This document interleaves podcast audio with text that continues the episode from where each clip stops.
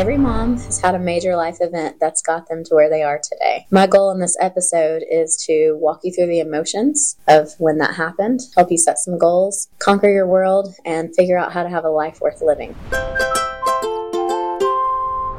Guys, I'm Brandy Lydon. I'm a realtor with Keller Williams here in Knoxville, Tennessee. And part of Keller Williams' vision statement is to build a life worth living. So we're going to chat a little bit about that. What is a life worth living? Um, for me, a life worth living is to create enough passive income so that I have get my time back with my kids. What does that look like for you? What is a life worth living? How do you define that? I think it comes down to setting some goals for yourself. To create a life worth living, you have to look into your future and talk to yourself. What do you want in five years? What do you want in 10 years? And some of the emotions that come along with that is the mindset of, can I really achieve that? And one of the things that I've done, and it's proven, um, worked for thousands of women and men, but is affirmations. And you're going to probably think, what is an affirmation? Let's break that down that's going to be positive self talk. We all do negative self talk all the time in our head, out loud in our car. We talk to ourselves in all kinds of negative ways. So, for positive self talk, it's what do you want? That's positive. I want to be happy. I want to feel appreciated, whatever it is, right? So affirmations are going to be you getting in front of your mirror in your bathroom. Going to feel weird. Wake up in the morning, right before you brush your teeth, you're going to say your positive affirmation in front of the mirror. So it's going to look like I am, and then whatever it is to you. So I am happy. I am a provider for my family. I am a great mom.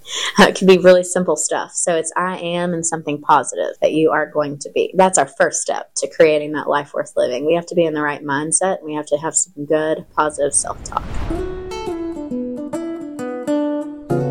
So let's chat a little bit about goal setting. What's a personal goal for you in the next year? Where do you want to be? Do you want to be able to take your kids on a trip? Do you want to set a financial goal for yourself to save a certain amount of money? And then business. And business for you as a mom might look different than business for me as a mom. My business goal is 15 million in volume, selling real estate. Flip four houses this year. So for you, business may just be your finances of your house, and that's great too. So what are your goals for yourself for that? So I challenge you guys to set a personal goal for the year and a business goal for the year. And I have a worksheet that we can create. DM me for that. I'll be happy to shoot it over to you if you want it on paper.